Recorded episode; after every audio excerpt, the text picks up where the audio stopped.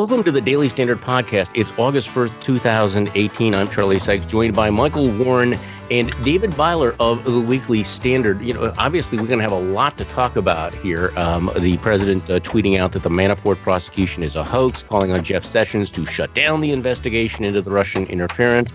We have, uh, you know, more uh, more trade war, saber rattling. Uh, the Koch brothers Uh, continue to uh, distance themselves from uh, Donald Trump. And, of course, uh, he takes the bait and uh, lashes out at them, whether that is significant or not. Uh, but let's let's start off with the story that's on the lead on the Weekly Standard webpage right now. Scott Walker has a Trump problem. Um, David, I'm sitting here in the state of Wisconsin right now. The conventional wisdom is, is that there are no uh, undecided voters for Scott Walker. The Democrats have a, a very, very uh, large and rather unimpressive field. So the conventional wisdom is that he'll probably be reelected the same way that he has in the past. But you raised some questions about how this year's election differs from the previous races that he won. Right, right. So the way that I look at it is a little bit different. And I kind of start out by going back to twenty ten and twenty fourteen and trying to figure out if there's any connection in the data between sort of the national environment overall and between how well Scott Walker did in both of those elections. And, you know, it's it's a mixed bag because obviously state issues matter a lot with Walker. It's it's not just some proxy fight for national issues. It wasn't all about Obama or something like that. But the specific conditions of twenty ten and twenty fourteen did seem to help Walker. In both of those years, there was a really solid, actually, I would say excellent G O P turnout throughout the country, Wisconsin included. And uh, that's kind of on a more national level. So there are these atmospheric things that have helped Walker in the past that simply won't be there for him in twenty eighteen. Instead of having an unpopular Democratic president in the White House, as was the case in twenty ten and twenty fourteen, you have what looks right now like an unpopular Republican president. So that kind of potentially messes with the turnout. That uh, sort of has some sort of effect on this. Gubernatorial races are a little bit more sheltered from these national conditions than, say, a Senate race or a House race or something along those lines. But that's that's a problem for Scott Walker because he won all the last of his three elections, but he didn't win them necessarily by overwhelming margins. These weren't, you know, the double-digit wins that you've seen in some other states five, elsewhere. Five, six points, right? Yeah, five, yeah, they're they're yeah. solid. They're solid, but they're not sort of invincible,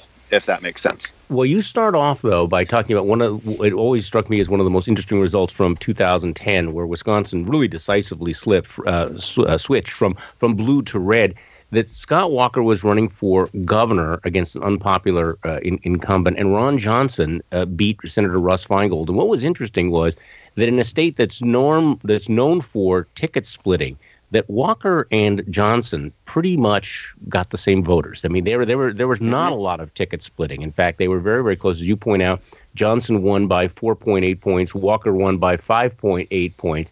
Um, the results would suggest, obviously, that Johnson and Walker shared an awful lot of voters. So mm-hmm. the, the question is, because I think this is the, the fundamental question, are there still voters uh, who are going to split their tickets? Are there voters who are going to vote for Scott Walker but also vote for Tammy Baldwin, or are they basically joined at the hip?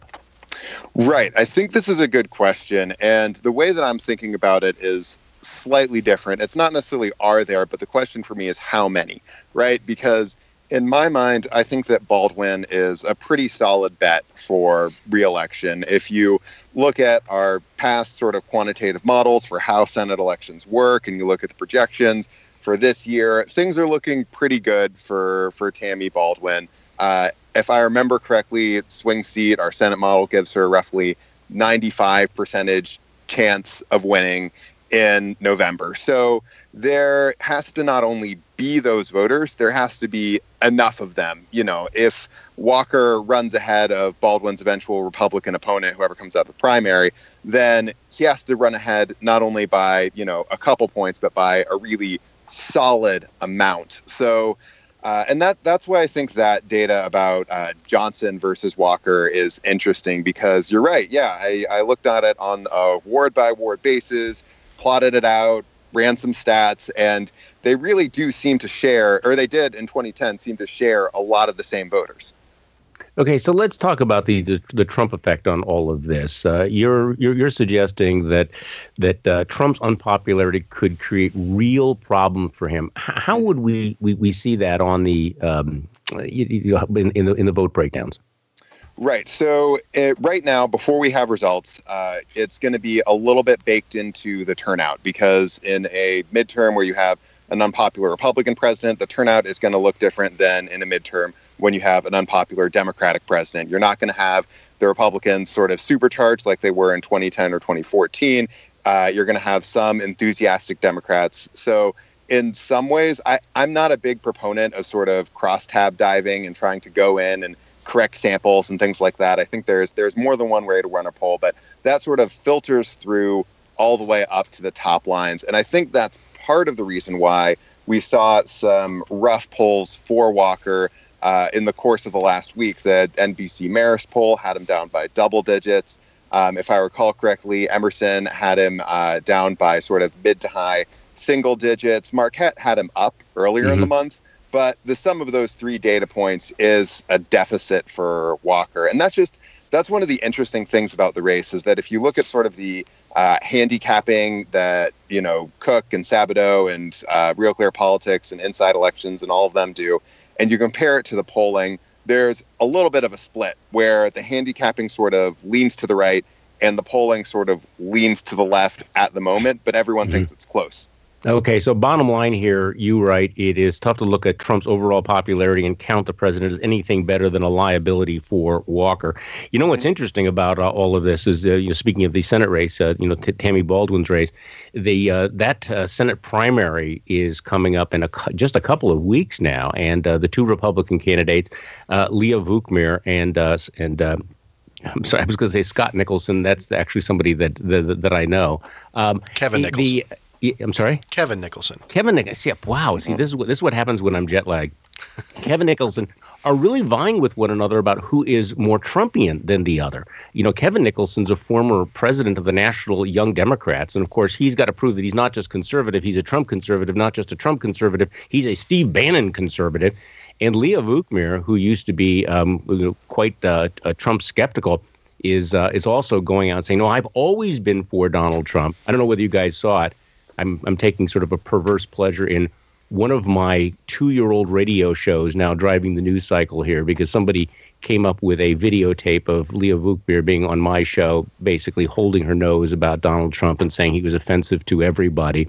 But in the primary, um, basically they're vying with one another who will be more loyal to Donald Trump. And, you know, David, your your point being that uh, that may get you through the primary, but is not, in the current environment, is not going to be uh, an obvious advantage in the general election. Right, exactly. And this is sort of the paradox within the Republican Party right now, is that within the Republican Party, Donald Trump's approval rating, you know, it varies from poll to poll, but it's often in the eighty percent, ninety percent range. So you have to be running in a very specific district or a very specific state to think that you can run away from Trump and still uh, do well in your primary. Really, one of the better strategies is to hug Trump in your primary. Mm-hmm. But the Trump's top line approval rating is not great. It's been hovering in sort of the low to mid forties recently. Um, that's that's not a good overall national number. That filters down into the state by state numbers. And so you end up with candidates who have hugged Trump in an effort to win the primary and then have to figure out, okay, is my state red enough that I can just keep doing that and take that strategy and go for broke? Or is this sort of a state where I have to try to tack and do things differently and change my messaging from the general to the primary? And Wisconsin, you know, based yeah. on my math, it looks like one of those states where uh, it makes sense for both of the candidates in the Republican Senate primary to try to be on Trump's good side, or be on the good side of sort of the Republican Party generally, by hugging Trump. But then in the general election, they're going to have to think about, okay, is that a viable strategy when Trump is mm-hmm. overall underwater in my state? Okay, now Michael Warren, um, this I think is, is is fascinating. But you you tell me how significant this is. We're now pivoting here. This Trump feud with uh, they're no longer the Koch brothers. I guess we call them the the Koch network. Network. The headline in uh, the Washington Post is Trump feud with Koch, Net- Koch network exposes rift between populist forces and establishment G O P. I, I'm not sure I buy the language there. Um, But is this the first real, I don't know whether that's the way to put it, it feels like the first real split uh, with the with the conservative money um, money forces, grassroots uh, operation. Uh, how significant is it that, that the Koch network is uh, you know, putting distance between itself and the Trump administration, and that Trump has now decided to escalate the feud by attacking them? Um, I kind of want to take a rain check on that question until okay. after the election, because I think it's I think we will we will know how significant it is after the election. The Koch network is, as you say, Charlie, is it, it, it, to call it the establishment is really not accurate. It's no, it's it's always been a sort of a parallel organization to the Republican establishment, and is much more libertarian in its. Um, In its in its politics, obviously, but also in its policy goals, um, uh, in terms of the things that the Koch political uh, operation has been concerned with. It's been concerned with things like uh, federal spending, with um, with things like regulations, um, and so. Um, there's always been a distance there. Now you have a new establishment, a Trump-aligned establishment. Um, now, where I think before the Republican establishment always uh, saw the benefit, saw a coalition um, uh, could be could be uh, forged uh, with with the Kochs. Um, now, and I really do think it's a personal thing with Trump. Uh, it's uh, shocking uh, for me to say that.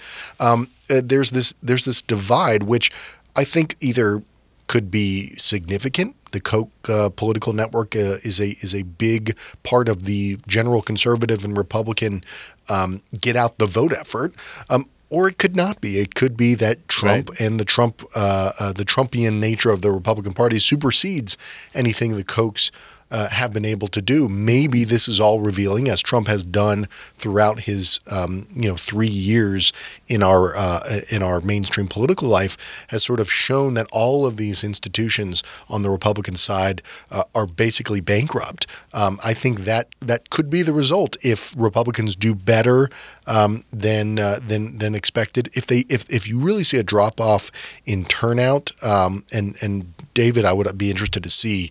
Um, I don't know how you would map this or, or, or sort of uh, quantify it, but it would be interesting to see. Maybe you can't. Um, if there is a drop off in sort of get out the vote efforts, um, if uh, if the Kochs decide to uh, to pull back on those efforts, yeah, I mean, four hundred. But what I, may I think your analysis, I think your analysis is right, including whether or not the Kochs are going to find out that uh, the, the the the the wind is is, is not is not at their back on all of this. If uh, they they they may you know run up the flag and find out that their people um, are not following them anymore. On the other hand. No, you are talking about an organization that said that it was going to spend four hundred million dollars in the midterms. And now they're also creating a different poll, at least in terms of the incentives for Republicans running for office, uh, essentially saying, look, if you're not going to stand up for free trade, if you're not going if you're going to uh, abandon some of these libertarian ideas, we are not going to financially support you. So now suddenly that that does change the calculus that we were talking about a few minutes ago, that if you're a Republican right now, you know, there's there's no alternative to being Trumpian. The Kochs, in theory, could say, all right, no, really, you know, if you are a conservative, let's go in this direction here. And and I noticed that, you know, people like Ben Sasse are kind of, you know, grabbing onto this and saying, OK, here is a another, you know, a, a another pole of the conservative movement, uh, as opposed to it becoming completely, you know, unipolar with with Trumpism. Yeah, and I think it's a natural place for um, Republicans to go, because I think in their heart of hearts, um, Republican members of Congress uh, agree more with the Kochs on those issues, on the issues of trade, on the issue of um, of even you know entitlement spending. Um, this is uh, these are all things that the Kochs. Uh, and the sort of libertarian flair that they bring, this small government, um, the the openness um, uh, that comes with, with free trade, the sort of small L liberalism approach uh, to economics is much more, I think Republican elected officials are much more comfortable with that. It's just this nagging uh, political reality of Trump and uh, Trump's sort of populist um, attitude and approach. Uh, and, and I think that it's, it's certainly healthy for the party uh, to have have this fight. I mean, Ben Sasse has really been kind of um, alone in it to have uh, money uh, and real serious money. You know, this is not um, playing around money, uh, as you mentioned, uh, to, to sort of make a stand on this. Um, maybe it is significant, but um, I want to wait until after the election to really well, you know, it, it, analyze it. It, it is interesting. You know, for the left, the Kochs have been, you know, have been the demon for, for so long. And w- one of the points that I've tried to make to different groups is, look, you have to understand that, uh, you know, the, uh, the, the the Kochs really have been focused on on ideas as and, and play a different role than, say, the Mercers. There's like a new generation of big money oligarchs in the Republican Party. There's oligarchs in the Democratic Party as well. Uh, but I think this is going to be interesting. Uh, the Washington Post uh, noting the Republican lawmakers awkwardly stuck between two of the party's most influential forces are scrambling to adjust. On Monday, G O P senators privately deliberated about the path the Koch network has uh, charted and its implications. Um, in a private meeting at the Capitol, Senator John Cornyn um, recounted his visit to the Koch conference, um, described the frustration he encountered over Trump's trade policies and conduct. Uh, some senators in the meeting struggled to make sense of the Koch network's new strategy of limiting its work for its work for G O P candidates. If these guys want to change the direction of the country, they don't understand how hard that is, McConnell said, according to one Republican.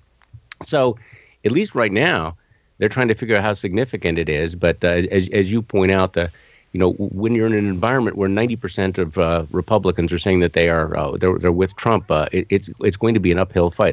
Today's Daily Standard podcast is brought to you by ExpressVPN. Look, with all the recent news about online security breaches, it's hard not to worry about where your data goes. Making an online purchase or simply accessing your email could put your private information at risk. You're being tracked online by social media sites, marketing companies, and your mobile or internet provider. Not only can they record your browsing history, but they often sell it to other corporations who want to profit from your information. That's why I decided to take back my privacy by using ExpressVPN. ExpressVPN has easy-to-use apps that run seamlessly in the background of my computer, my phone, or my tablet. Turning on ExpressVPN only takes one click. And frankly, it's I, I'm almost never going to go online without actually having that uh, in place, because it secures and anonymizes your internet browsing by encrypting your data and hiding your public I P address. Protecting yourself with ExpressVPN costs less than seven dollars a month. It is rated the number one V P N service by TechRadar, and it comes with a thirty-day money-back guarantee. So if you ever use public Wi-Fi, and you know you do, and you want to keep hackers and spies from seeing your data, ExpressVPN is the solution. And if you don't want to hand over your online history to your internet provider or data resellers, ExpressVPN is the answer. So protect your online activity today and find out how you can get three months free at expressvpn.com slash standard. That's E-X-P-R-E-S-S-V-P-N dot com slash standard for three months free with a one-year package. Visit expressvpn.com slash standard to learn more. Thank you for listening to the Daily Standard podcast. I'm Charlie Sykes. We'll be back tomorrow, and we will be doing this all over again. Okay, that's uh, again on, on the news today, and this is all breaking here. Uh, Michael Warren, the president, uh, his, continues to escalate his attacks on the Mueller investigation. I feel like we've we've had this before, but the latest story is that he's calling the Manafort prosecution a hoax, says that Jeff Sessions, the attorney general, should step in to stop the investigation of the Russian interference in the two thousand sixteen election. Um, this comes as uh, there's been some aggressive moving of the goalposts from saying that there was no contact, no you know contact whatsoever. Okay, there was contact, but there was no collusion, to, well, collusion is not a crime. Where are we going here? Um, I mean, is Trump, I mean, I feel like we've had this conversation before, but is, is Trump gearing up to take some action Uh, involving this uh, this investigation? I feel a little bit like Charlie Brown and, the, and yeah. Lucy in the football here, because you're right. We've had this conversation. It feels like a million times. And I think that um, what we can draw from from that fact is that um, the priority here for the for the president is to muddy the waters, is to make uh, Mueller, and he's been successful at this, uh, certainly with Republican voters, uh, to make Mueller toxic. Um, just look at some of the language in these tweets Um, that he sent this morning. Um, the, the latest one, I mean, just right before we started recording, he tweeted, um, uh, that uh, it's a total hoax. Uh, the Democrats paid for the phony and discredited dossier, which was, along with Comey, McCabe, Strzok, and his lover, the lovely Lisa Page, I like the lovely there, uh, used to begin the witch hunt. Um, earlier, he said Bob Mueller is totally conflicted and his seventeen angry Democrats that are doing his dirty work are a disgrace to U S A. I think all of that, I mean, we've it's it's like we've heard these this song before, these these songs before. They're kind of his greatest hits on this. And I think the effect of that, or the certainly the intended effect, is to just get into the political bloodstream that Bob Mueller is conflicted. He's been sort of dancing around this issue that there's some conflict of interest that Bob Mueller has with regard tr- to Trump, maybe yeah. having to do with his uh, uh, uh, country club Uh, uh, a country club uh, membership or something, uh, that there are twelve angry Democrats yeah. who are working on, on this investigation. It's that not about changes. Yeah. yeah, no, it's not about taking action, because look, what does he do? He's calling on Jeff Sessions, who the guy, the president can pick up the phone and call Jeff Sessions anytime he wants and says and say, "Hey, shut this down, or you're fired." And and he could do that. And he's and he, instead he's tweeting about it. I think the idea here he's is, tweeting about an ongoing criminal trial. Yes, I mean, I, I, I, again, I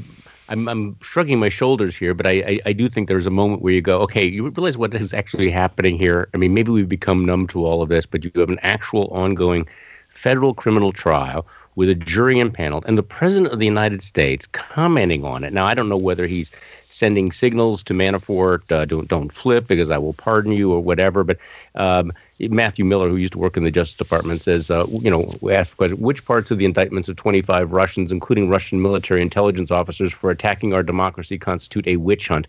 Um, and and so Charlie, and Charlie, those twenty-five that his administration, Trump's administration, has has since uh, taken um, uh, instituted new sanctions against Russia because of that conviction that is now he's calling a total hoax. So I just yeah, want to throw I mean, that out there. Obviously, Jeff Sessions is not going to step up and, and do anything about all of this. But I mean, you know, clearly we're e- we're either at a, a crisis, which who knows, or or Sessions is you know we're we're back to the. Don't listen to that guy. You know, we we don't we don't actually take the president literally. I mean, this has become the, the, the big go-to defense, is that you know that the president's words don't matter. Just just watch what he does. Well, speaking of what he does, um, uh, more indications that you know last week it looked like we were stepping backing down a little bit on uh, the trade war with the uh, the Europeans. Today, what it's uh, we're escalating with the Chinese, Michael. Yeah, I guess the the White House is now considering. Um, upping those uh, those tariffs uh, against China from ten percent on like two hundred billion dollars worth of goods uh, to twenty-five percent, and um, I mean it's it's it's it's weird because we have this dynamic where supposedly everything's getting solved. You know that these tariffs, the real point of them is not to actually institute them, but to use them as a threat and use them as a negotiating tactic. And we can see that the uh, the, the the fact that the E U has has stepped away, you know, has kind of stepped down, and they're willing to change, or at least they say they're willing to change, or at least President Trump says that they say they're willing to change. Um, that this is sort of the way things are supposed to be going. It's not working that way with China, apparently, and that's that's why this uh, this new. Um, uh, and of course, this is all being deliberated. Bloomberg's reporting that they're deliberating this in the White House. So we, we never know if that actually means that's what we're going to end up seeing. But the, the, the signal is enough, right, to to really prompt even more retaliation. And so, I, I mean, I do wonder. I mean, we've been talking about states like Wisconsin, where the polling on Trump's trade war, including with China, which um, I think there's legitimate reasons why we should be uh, approaching and uh, trying to uh, change China's behavior, but the retaliation with these with these tariffs from China really hurting uh, Wisconsin farmers. It's not very popular in states like Wisconsin and, and, and other states with a lot of agriculture industry. Mm. And uh, I mean, you do have to wonder: is I mean, is there any kind of political strategy going on here, or is the idea here that uh, You, you keep fighting with China, you up the ante with China, and uh, that's good politics uh, for for Trump. I, I don't know, but it's it's really not. Um, it really doesn't seem to be popular where he needs to be popular. Oh, okay, so David, as you put together these models, and I, I would urge listeners to go and look at, uh, at at David's swing seat model for the U S Senate seat, and I'm talking about the the, the governor's races. one of the questions that I think sort of, you know, lurks in the background of all of this is, does do these stories make a difference? You know, I mean, will, you know, are are, are there voters that are swinging back and forth, or has everybody just locked in place? Does this actually, because if you look, you look at the map, you would think that the one thing Republicans would not want to do significantly is do things between now and the election that are going to impact these agricultural states. But so does that actually affect, are there voters in the real world who will change their votes as a result of the things we're talking about? Yeah. So in my view, this is kind of a complicated thing. And both of the things that you're saying are true. I think there are a lot of voters that are locked into the Republican or Democratic camps. We have really pretty stable bases for both parties. And I guess I take a more macro view where I think the sum of all of these stories does end up mattering. So you have the Trump administration taking actions that uh, matters to farmers. And that's one data point. And you also have the whole healthcare push from last year. You also have the tax reform law. You also have everything that's happened with North Korea. And you kind of sum all of these things together so that one individual event usually doesn't necessarily, uh, that's not necessarily the straw that breaks the camel's back or the one thing that necessarily matters, unless it's a big thing like, you know, say the Affordable Care Act, which was huge in twenty ten. But I guess the the point that I'm making is that the things that we cover on the day-to-day ba- on a day-to-day basis do matter. And I think that it's sort of the sum of them together that shifts public opinion. And for what it's worth, in past elections, in nineteen eighty-eight and in other, um, you know, elections in, in decades past when farm policy has been a bigger issue, you do see shifts within some of these Midwestern and some of these farm belt states and some of these things. So, yeah, I, I think voters do pay attention more than people give them credit for, but they pay attention to a lot of things and make kind of a summary judgment. You know, I, Michael, you, we've talked about this before as well. I, I, I get all of the, uh, the the Paul Ryan emails every single day. I'm sure you do as well. And he is trying so hard to focus the Republican campaigns on the economy, uh, on uh, on the tax cuts, on the low jobless rate, on this uh, re- remarkable four percent plus G D P. You would think that a disciplined party would be talking about the, the economic numbers just just you know you know obsessively and consistently, but every day the president seems really committed, if we if we assume that there's there's a plan here, to throwing out more chaff, to basically saying, look, let's look at this shiny object. Let's talk about this. Let's talk about that. So how frustrated are Republicans about the this this this inability to focus, and the, you know, with every single day, it seems like we're adding another level of uncertainty to what's going to be happening between between now and the midterm elections? Uh, I think in some ways, Republicans in Washington have become numb to it all, mm-hmm. um, where it's just it it's it's one crazy, you know, loop to loop on a roller coaster um, after another. And how can you even really make sense of it all? You're just trying to, um, you know, I guess not puke at the end of the ride. So the um, that's I, always my goal. Yeah, exactly. Uh, you know, I I do um, I do think it's interesting if the president gave the speech that he gave on Friday after the announcement of the four point one percent growth for the second quarter, um, which of course is not exactly four point one percent growth because it's, it's just one quarter, right, and not an annual. Quarter. But it, anyway, it was it's a, it, it's a good number, and he should uh, give that speech. If he gave that speech, you know, every week or every three days, or that's all he tweeted about from now until November, um, I have to imagine um, that that. That message, of course, if the economy continues to to, to work uh, as as well as it has, um, that's a great message for Republicans. It's kind of their only message, but it's it's a right. good one. Um, and so Republicans have to be frustrated. It's, but it's an obvious message. But but here's the thing: yeah. Trump Trump does not, I think, does not believe that it is. Um, it has much, yes, it has to do with the tax cuts. Yes, it has to do with regulations. But I think he, he sort of knows that those uh, accomplishments aren't really his, um, even if he takes mm. credit for them. And um, like the, the the tax cuts, the tax reform plan, that's an old Republican idea that was really uh, got a chance to uh, uh, uh, to pass into law. The regulation cuts, again, it's sort of it's something that Trump adopted and is held on to, and he should he should take credit for it, but he knows it's not really his. His viewpoint of the economy is that actually that his approach to, uh, on these trade issues is actually that we are getting fleeced, that the economy is right, not as good right. as it could be.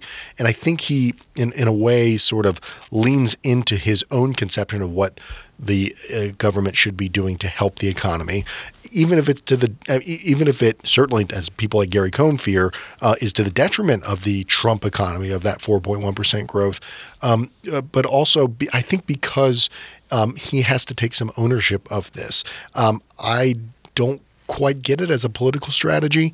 Uh, I don't get it at all as a political strategy, but um, I think that explains, I mean, he likes to be in control of the message, and what better way to be in control than to be constantly talking about how we're being fleeced and how he's doing something well, to right. make it better. He, he has his own narrative. I, I you know, I, I'm, I'm really struggling against, you know, some of the over the, the hysterical commentary about things that are going on, but for the president of the United States to be tweeting uh, what he's tweeting this morning and, and particularly intervening in the Manafort trial certainly does suggest that that he's rattled by something. I mean, it, this is clearly an obsession with him. Um, obviously, the developments over the last few days in the Mueller investigation, the last few weeks, uh, have been uh, deeply troubling to him, because it, it did seem for a while like he was just going to sort of ride it out. But they, it is inconceivable that any grown-up in the White House, or even the people that he talks to on the phone at night, who knows, would say that, you know, yeah, what you should do is you should um, put out a tweet uh, on the second day of the Paul Manafort trial calling the whole thing a hoax, uh,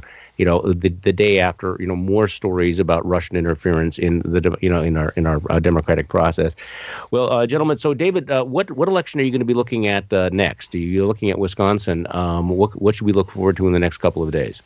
Yeah, there's a special election coming up in Ohio's twelfth district, and uh, there's uh, later on in the election season, there's a Republican Senate primary out in Arizona. Uh, to me, those are the two big events. The special in Ohio is going to give us data about the national mood, and uh, the primary in Arizona is uh, its whole own thing. That's its whole own story, and is really matters for the overall battle for, for Senate control. Yeah, no, that, that that Arizona race is going to be absolutely fascinating. Hey, thanks for joining me. I appreciate it very much. And thank you for listening to the Daily Standard podcast. I'm Charlie Sykes. We'll be back tomorrow, and we'll do this all over again.